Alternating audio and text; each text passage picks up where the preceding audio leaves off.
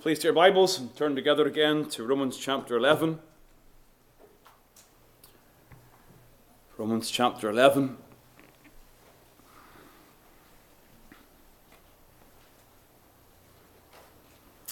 We'll read the verse number 22. Again, just a, a springboard for prayer, a springboard to come this portion together. Romans 11, verse 22 says this Behold, God on them which fell severity, but towards thee goodness. If thou continue in his goodness, otherwise thou also shalt be cut off. Please bow with me in prayer. Let's look to the Lord again for his help to come and study the word of the Lord today. Let's all pray.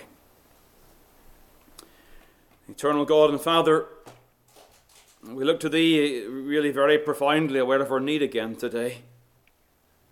We need Thee, O Lord, in a sin torn world. We need Thee in our own personal lives and experiences. We need the Word of God to come and nourish and help us in our souls. And yet we're mindful, dear Father, of uh, how many different ways people, good men, have taken these verses over the years. And so we come humbly. Pray, O Lord, that those things that are according to your will will be driven to the hearts. That which is chaff be blown away, O Lord. We pray you'd guard me, the preacher, from saying such things, but Recognizing that can happen, we pray for grace in the application of the word. Help us, O Lord, to know and to believe the truth of God, and to come with a good conscience as preacher and hearer alike, that we want to know the mind of God. Speak to us again today. May the word indeed be a benefit to our souls as we pray in Christ's name. Amen. Amen. I think it's somewhat strange that a passage that is directly applied to Gentiles has been used to develop so many various theories regarding Jews and national Israel without making the proper application to the Gentiles. Verse 13 explicitly says, For I speak to you Gentiles. Now, of course, it does explain the situation regarding Jewish unbelief in the times of Paul. It does give much detail regarding the nature of God's covenant dealings with his people Israel. But we must never delight in the theological theorizing and speculation of this passage, and in so doing miss the application that is directed to our souls as Gentiles. The main point is that we are not to be proud. It is a passage exhorting Gentile believers to humility in the face of God. You have the language there of verse number 18 boast not against the branches. And then later on, down in verse number 20, be not high minded, but fear. And so, in all of the conversations regarding Israel, their rejection of Jesus the Christ, and any future prospects of grace in all of these things, make sure that the end of your study is a humble heart before God. That you come before the Lord walking with Him in godly fear. You see, Paul in verse 11 and 12 has highlighted the necessity of Gentile salvation in the purpose of God. It is God, it's God's will that Gentiles like you and me, that we would come to know and love the Savior. And in Paul's own day, part of the purpose for that, part of the purpose in God of Gentile salvation was to provoke the Jews to jealousy. You have that there, verse 11. Through their fall, salvation is come unto the Gentiles for to provoke them, that is, his brethren, that is the Jews, to provoke them to jealousy. Why would that be the case? Well, it is that they would leave off their unbelief and come to know Jesus as their Saviour. It is to uh, promote them in the ways of righteousness only found in Christ alone. And so you have then verse number 12 that the fall of them be for the benefit of people like you and me, but also there's the hope and the prospect that their fullness, i.e., the salvation of Jews, could also redound to the praise and glory of God in the world. And so there is a recognition here of a burden, in the Apostle Paul. And that leads into verse number 13. For I speak to you Gentiles, inasmuch as I am the apostle of the Gentiles. That was Paul's commission. You have that in his, in his conversion, in the words of Ananias. He is to be the apostle to go into the Gentiles, and we see that worked out in the book of Acts. But as he is an apostle to the Gentiles, he glorifies, he magnifies that office. How? He's exalting his office as he preaches Christ to the Gentiles. And so, verse number 14 says, if by any means I may provoke to emulation them which are my flesh. Now, the word provoke to emulation is the same word that's used previously in the passage regarding provoking to jealousy, very same word. And so the idea here is that Paul, as he preaches, may do the very work of God in provoking his own flesh to jealousy. Why? Verse 14 they might save some of them. That's the seal that proves the principle. Why does God save Gentiles? In this first century context, He is saving Gentiles in the setting that they would be provoking the Jews to jealousy with the ultimate aim not of their anger, but of their salvation. It is not that they are moved to jealousy as an end of itself. It is that their move, being moved to jealousy, then stirs up their soul to investigate the Word of God, to assess the apostolic teaching, and come to the conclusion that Jesus is the Christ, the only Savior of sinners, and therefore they are saved. That's Paul's burden. What a burden that is. The apostle recognizes that by God's grace, he can be an instrument in the hand of God to save. Uh, we believe salvation is of the Lord, but we also believe that God is pleased to use His church to bring about the salvation of a multitude that no man can number. What a great burden that is. But as he emphasizes his burden and his purpose, he has to address a problem. And the problem is, I believe, implied in the words of strong exhortation and rebuke. He says to them, Boast not against the branches, and be not high minded. He is highlighting uh, what is deemed to be thought of in the Roman church that there was an increasing problem with a Gentile pride towards Jews. And Paul says that must stop. Gentile arrogance against Jews is not according to the will of God, says the Apostle Paul. We must not be proud and high minded, but fear. And so, how does Paul address the problem? Well, he does what every good Bible teacher will do he teaches. You know, when it comes to dealing with matters of sin and challenge in the church of Christ, it is the duty of the Bible teacher to teach.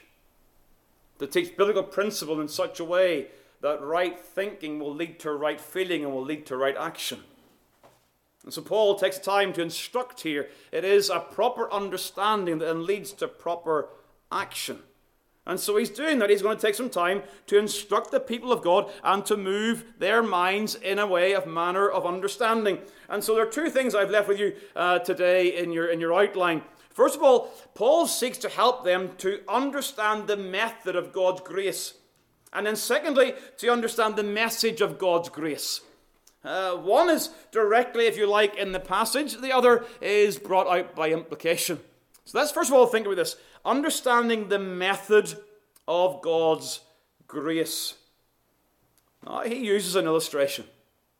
There is this matter of the olive tree. There's a reference to root and branches and the tree, verse number 17. And as some of the branches be broken off, and now, being a wild olive tree, were grafted in among them, and with them partakers of the root and the fatness of the olive tree. I, I've confessed this before. I am no horticulturalist. And there are aspects of this that I confess I've had to rely very heavily upon people who know what they're talking about because I don't. But there are things here that are very plain and simple to understand. And whilst we may not understand all that's going on here, I trust we can make it clear regarding God's will. There is certainly by Paul here an extended use of an olive tree metaphor. And it's going all the way down to the end of verse number 24. And what's he trying to say? What is this olive tree? Now, for a long time, I had kind of the understanding that the olive tree referred to national Israel and the people of national Israel. If you don't think that, and that's not your mind, you weren't down that line, fine, but I was. And I think while that is a connected thought, I don't think it does justice to all that is said regarding the olive tree here. So again, I'm going to ask you to gird up the loins of your minds and think this through carefully with me and analyze what the Word of God says and try to come to a proper understanding of this metaphor. The first thing we see regarding this olive tree metaphor is that the olive tree is holy. You've got language used here in verse number 16 For if the first fruit be holy, the lump is also holy, and if the root, be holy, so are the branches. Now, what you're seeing there is he's taken the concept, verse 16, of the first fruits. There was the first fruits of the harvest. And so it was the people of God's responsibility to offer that as, as heave or wave offerings to the Lord and present that to the Lord. And in so doing, they were, they were essentially setting apart the entire harvest. This is, this is, this is from God. And worshipping God in the offering of the first fruits. But you get over, over Numbers 15, turn very quickly to Numbers 15. And you'll see a more direct reference in Numbers 15 to the idea of a dough and, uh, and a lump. Numbers 15, verse 17 And the Lord spake unto Moses, saying, Speak unto the children of Israel, and say unto them, When ye come into the land whither I bring you, then it shall be that when ye eat of the bread of the land, ye shall offer up an heave offering unto the Lord, and ye shall offer up a cake of the first of your dough for an heave offering. Again, this idea of offering to God the first fruits of their harvest and of the blessing of God. And Paul's point back in, in Romans is that in the offering of the first fruits, there was a recognition that God had given them what they were granted, and these things were, were set apart by God. And I mention that because I think that's the sense of the word holy here. It's not referring to a moral uprightness and integrity. It's referring to something that is set apart unto God. Because that's the root meaning of the word holy. The application then comes that those who are set apart to God are marked by godliness and Christ likeness and moral integrity. We should be holy people. But in its, in its foundational meaning, it has the sense of being set apart to God. And Paul is saying, as that is true of the, of the lump from the first fruit, so it is true of the branches that are attached to the root.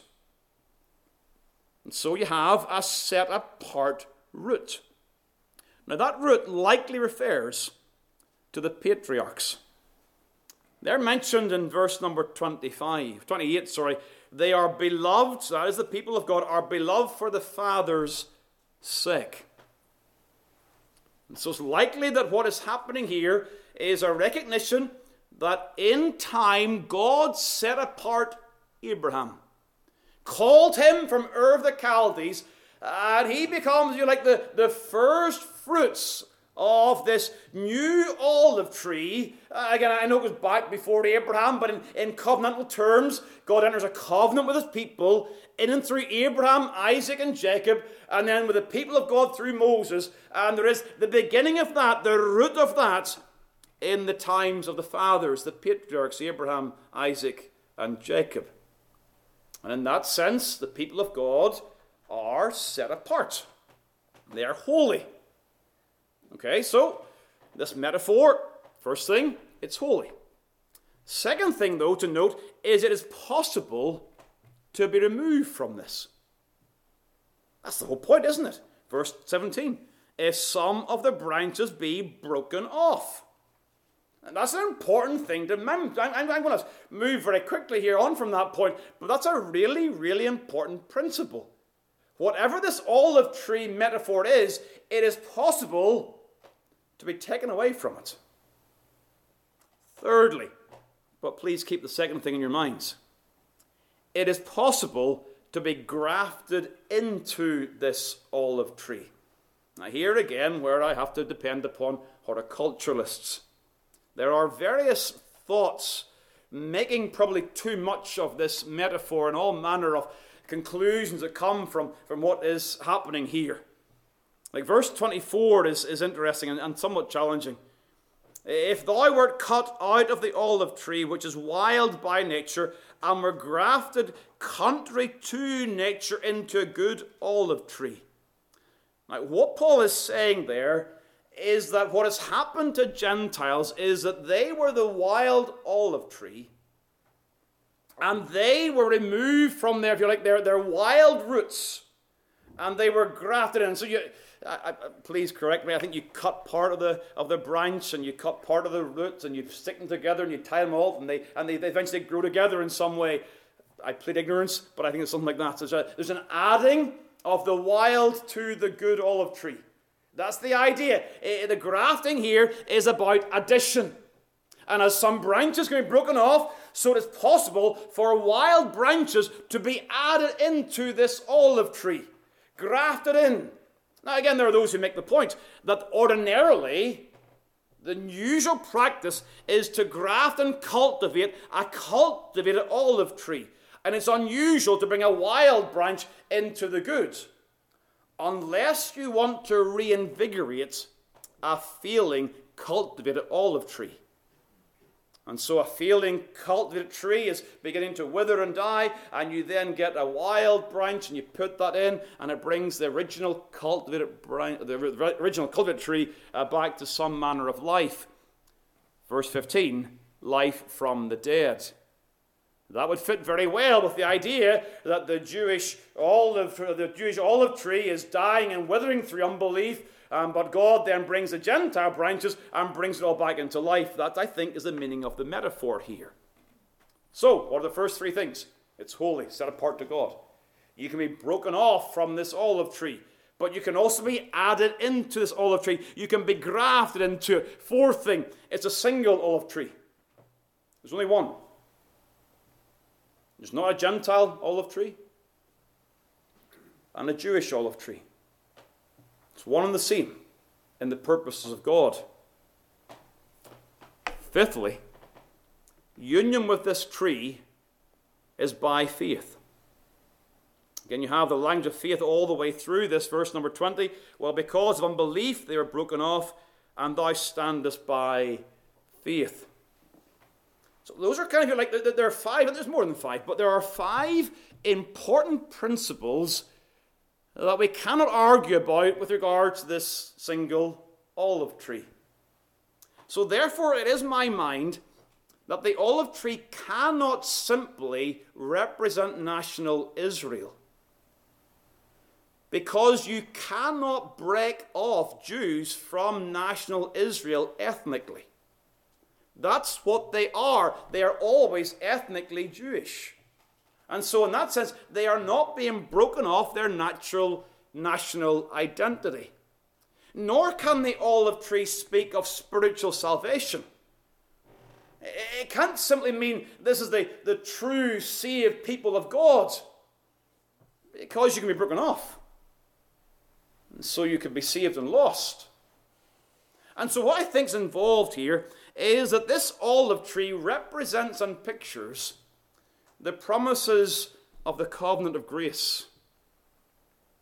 I think this represents the promises that were made to Abraham, into which Gentiles become members. Because these covenantal promises, they did belong in their root to the patriarchs. That they were granted those promises, and those promises belong to national Israel in the Old Testament. We've already noticed that in chapter 9, verse number 3. It says there, or verse 4, who are the Israelites to whom pertaineth the adoption and the glory and the covenants, the giving the law, the service of God, and the promises. So, so to national Israel, out of the roots that was Abraham, Isaac, and Jacob, come these, these wonderful promises. And the Gentiles come to receive these promises through faith in Christ Jesus. But the Jews, they don't enter into the promises through unbelief.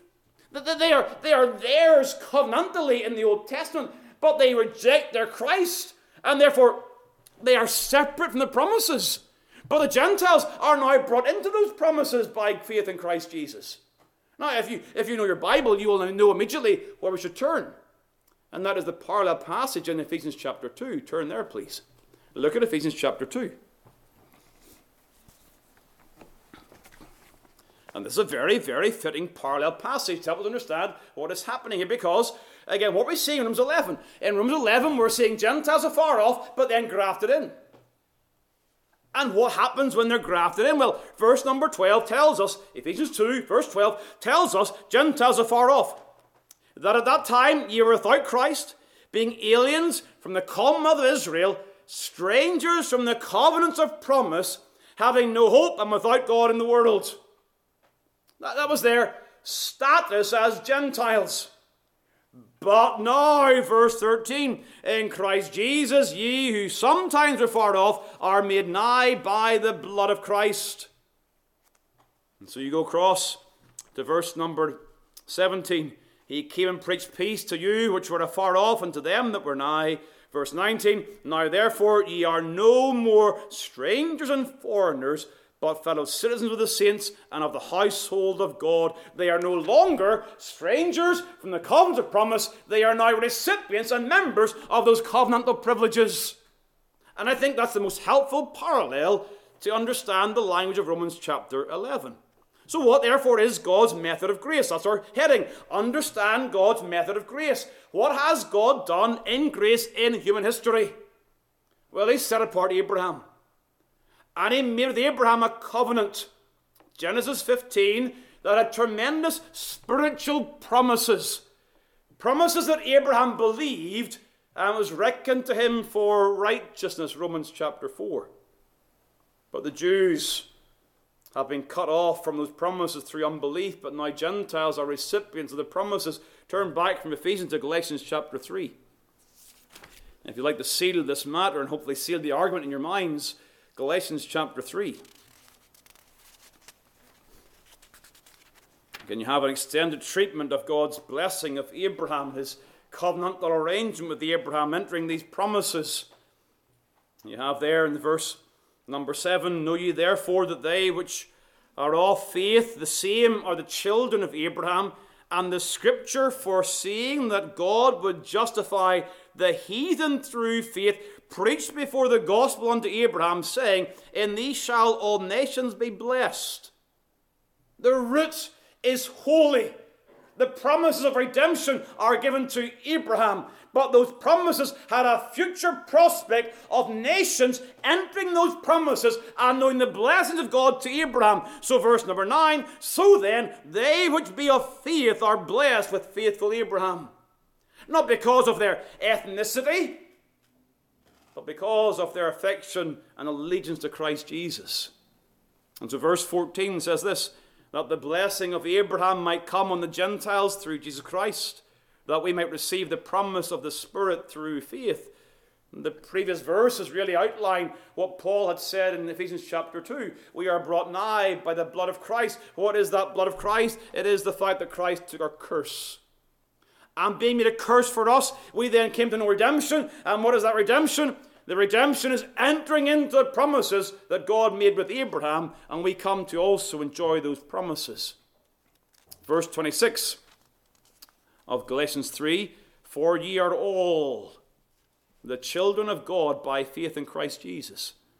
For as many of you have been baptized into Christ, have put on Christ, there is neither Jew nor Greek there is neither bond nor free. There is neither male nor female, for ye are all one in Christ Jesus. And if ye be Christ, then are ye Abraham's seed and heirs according to the promise. You see how clear it is? What brings them into the promises? Faith in Christ. What brings Gentiles into the olive tree in Romans 11? Faith in Christ. And so the holy promises of God given to Abraham, Isaac, and Jacob extended to national Israel, but they reject those promises, are now given to Gentiles, so that people like you and me can enjoy those very same spiritual blessings. Neither Jew nor Greek, bond nor free, but all one in Christ Jesus, having received the promises of God's grace. So, how does God communicate grace to sinners? Through a single covenant of grace. Through determination to promise redemption to people through Christ Jesus. A single covenant of grace secured by the blood of a mediator, his own dear Son. His death secures those promises and they are available to all and any who believe in Christ Jesus. That's what God has done in ministering His grace to our souls. Covenant, mediator, offered to all who believe in Him. That's what Romans 11 is detailing regarding the method of God's grace. So, there, if that's the method, what is the message that flows out of that? And again, once you understand, I think, the, the kind of the method of God's dealing with people in, in this olive tree, uh, I think the rest becomes pretty clear.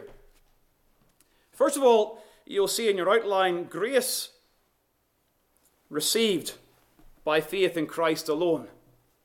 What I'm saying there is the only way to enter the promises of God's grace is to trust in Christ alone. We mustn't tire of stating this. You know, if you come to the church here and you don't know Christ, and the time comes when you decide to leave the church and go somewhere else, whatever happens in your mind, I don't know the future for all of us. I want you to be clear that when you reflect back upon life in this church, you were consistently told that the only way to be saved is by trusting in Christ alone. That you're left in no doubt or confusion that when the times we preach upon moral duties and responsibilities, you understand those flow out of a saving relationship with God through Christ Jesus. You must believe in Christ to be saved. And so faith is indeed essential. I make that point here. Look at verse number 20. Well, because of unbelief they were broken off, and thou standest by faith. What makes a difference here between the Jew and the Greek? Paul, Paul, he almost removes all manner of ethnic diversity in this statement. Yes, he understands there are differences in God's dealing with people in history. But at this point, he's saying the big question is do you believe the gospel? Have you come to trust in Christ? Have you left your sin and cling, clung upon Christ to save you from that sin? Have you believed the gospel? Because verse number 22 is very, very stark in the language used. Behold, therefore, the goodness and severity of God. On them which fail severity, but toward thee goodness. Faith is essential because outside of faith in Christ, there is the severity of God, not the goodness of God. There is no neutrality. It is not that God is going to, if you like, treat men on a spectrum. That on this side, there are those who are really, really serious and they get lots and lots and lots of goodness. And on this side, there are those who reject God altogether and they get severity. But I might be somewhere in the middle. And I, I might get off okay on the end of the day. No, this is a binary issue. You're either in Christ or out of Christ. You either believe or you don't believe. You either know the goodness of God or you're under the severity of God. It's that clear, that stark. And you must count the cost of that. You see, the goodness of God is so precious. Those gracious promises given to Abraham, the friend of God. He's reconciled to God by God's grace.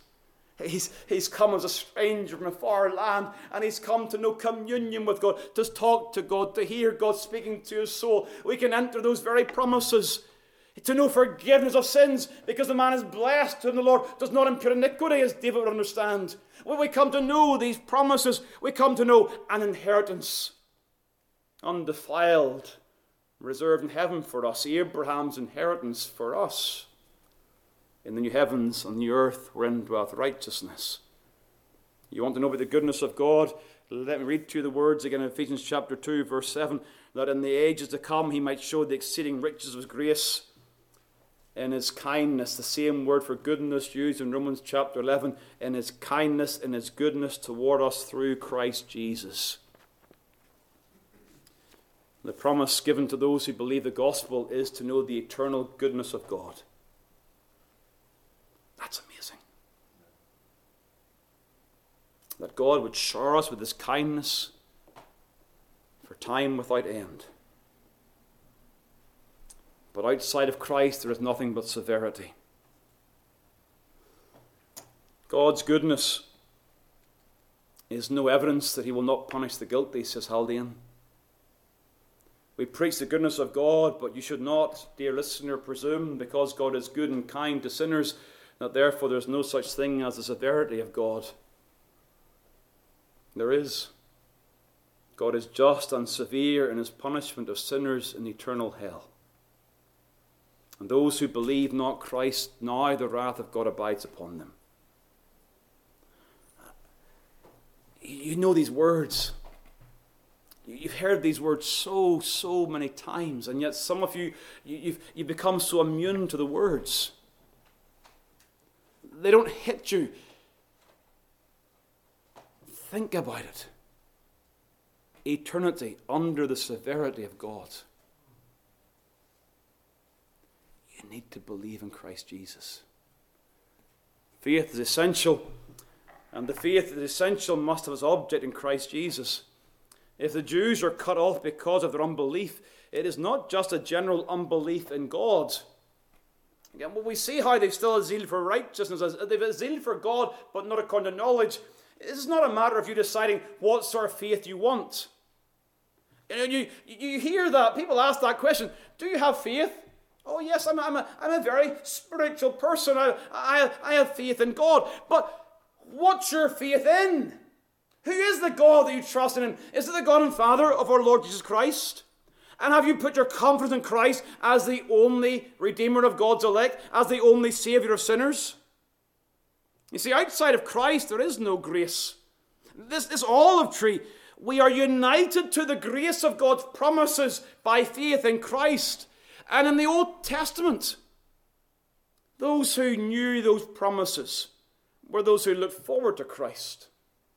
So even in national Israel, as Paul made clear in Romans 9, there were those who were the true spiritual seed who trusted in Christ Jesus. And now we, looking back, we look back to God's Messiah. We look back to the person of Jesus of Nazareth and we put our trust in him because faith alone in Christ alone brings sinners into the promises of God. We must preach Christ.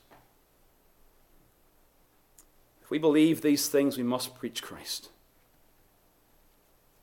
We must be clear in our church services to preach Christ. That that must be the central thrust of our meetings, time after time after time, the exaltation of Christ Jesus as presented as an object of faith for sinners. We must warn against unbelief and rejection of Christ, and we'll do that before we close today. And we must pray earnestly for unbelievers. When we see the nature of unbelief, we must join with the Apostle Paul, verse 1 of chapter 10 My heart's desire and prayer to God for Israel is that they might be saved. A burden for Jewish unbelievers, and a burden for Gentile unbelievers.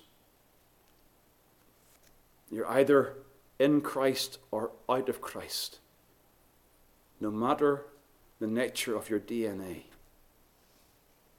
We must pray for God to save unbelieving sinners of every nation. Well, the second thing we see regarding the message, not only that grace must be received by faith in Christ alone, but grace is available to all who believe. Verse 23 And they also, if they abide not still in unbelief, shall be grafted in. I want to focus your attention on the word also. He's emphasizing here again that the Gentiles are those who have been grafted in through faith in Christ Jesus. In other words, he recognizes as the apostle of the Gentiles that this is the time of the Gentiles and the Gentiles have the opportunity to be saved. But he also offers that same promise to Jews. They also, if they abide not still in unbelief, shall be grafted in. Now, here I believe we have mistaken something. We've ordinarily looked at this reference to a future prospect of Jews being converted. But the language is very much present tense as Paul writes. And he's making the point that even if Jews in his day come to faith in Christ, they can be regrafted back into the olive tree. It is a recognition of the present availability of grace to all who believe. It is not the state of affairs that the gospel is only available to Gentiles now. And regarding your future eschatology, you may see some future prospect for Israel and the salvation of Jews. But if that is your particular view regarding eschatology, please do not presume for five seconds that a Jewish person cannot be saved today. The gospel is available to whosoever calls upon the name of the Lord, whether they be Jew or Gentile. And Paul's argument is significant in the fact he says that if you, as a wild olive tree, can be put back in again, it's no big deal to bring in the natural branches. And the idea there is, he's not making the point, and please don't misunderstand it. He's not suggesting for one second that it's easier for a Jew to be saved than a Gentile. That's not what he's saying. But he's saying to you Gentiles, stop being so proud and arrogant that you believe it was no big deal for you to be saved and therefore presume that you've got some privilege above the Jew that entitles you to grace when they're getting nothing but severity. We must not be proud and arrogant, but we must understand the gospel is genuinely for the whosoever. That's why Romans 10 is slap bang in the middle of these chapters. It's emphasizing that point. The gospel, as Paul preached it, is not just for Gentiles, it's for everybody. It's available to all who come to trust in Christ Jesus. And so, as we close today, two very simple closing words application Beware unbelief. Verse 22 says this Behold, therefore, the goodness and severity of God on them which fell severity, but toward thee goodness, if thou continue in his goodness. And this is consistent with the language of Hebrews and 1 Peter regarding the warnings of apostasy. It is not, we understand, suggesting that someone can be saved and lost. It is dealing with the issue of false profession, and that those who make a profession of faith, if they do not continue in that profession, they prove their faith to be lacking in genuineness, and therefore they are cut off in unbelief. The Lord Himself taught that principle in the parable of the sower. Four soils. Only the last soil persevere. They keep the seed and they bring forth fruit. The two middle soils profess for a time and then they fall away for various reasons into what? Unbelief. They do not hear the word and keep the word. They believe in inverted commas for a time and then they fall into unbelief and ultimately they are not the people of God. And so the warning comes to the believer, as Paul writes it here, that your enjoyment of God's gospel promises comes as you believe those promises. As you believe in the gospel. That does not mean we earn the promises, it does not mean we hold on to them by our strength. Faith itself is a gift. But Paul's making the point that the genuine believer will continue. Ah, we sang the hymn.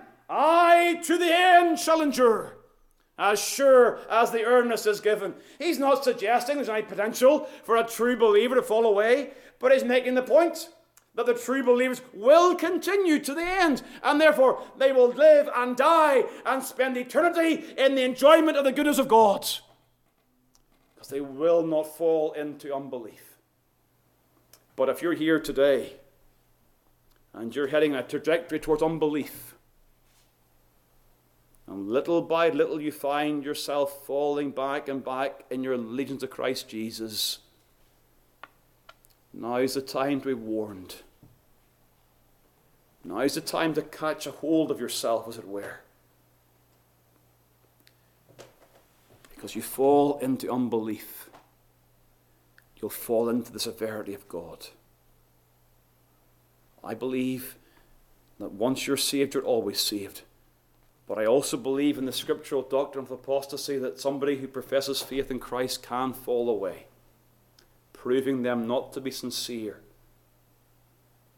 But may God help us to ensure that we trust in Christ. Yeah, those who believe the gospel will continue. But how will we continue in these things? How do we continue in God's goodness? We do so through the ordinary means of grace. There's no secret key to this.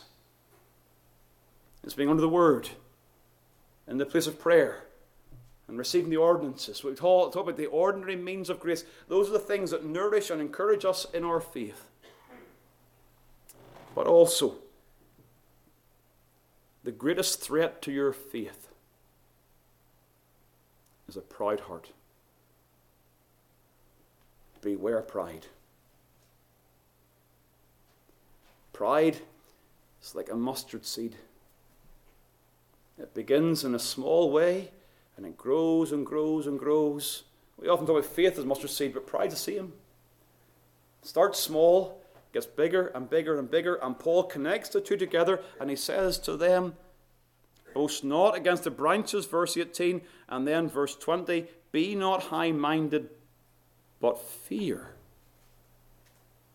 And he's making the point that a proud spirit, an arrogant spirit, hinders the faith of the believer. Do you know why? Because faith is an attitude of humility before God. Faith says, I'm a sinner, I have no hope. Faith says, God's word is true, not my mind. Faith says, I forsake all and trust in Christ alone. Faith is a posture of humility, and proud spirit will always fight against that faith.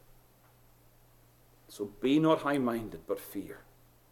Delight in God's covenantal grace. Thank the Lord for saving your soul and for the Son of God who came as a ransom for sinners to bring us into the covenant promises made to Abraham. Let's close together in prayer, please.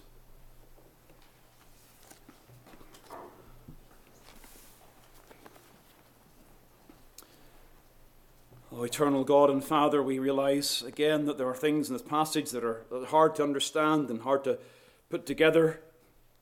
So we pray for grace, O Lord, to examine the Scriptures daily to see that these things are so. But also we pray, O Lord, for the grace that we properly apply this passage to your hearts today. That we walk humbly with Thee, our God. Oh Lord, we need your grace. We need the Spirit of God Help us to put a proud spirit to death, to be humble before Thee, our God. We pray in Christ's name. Amen.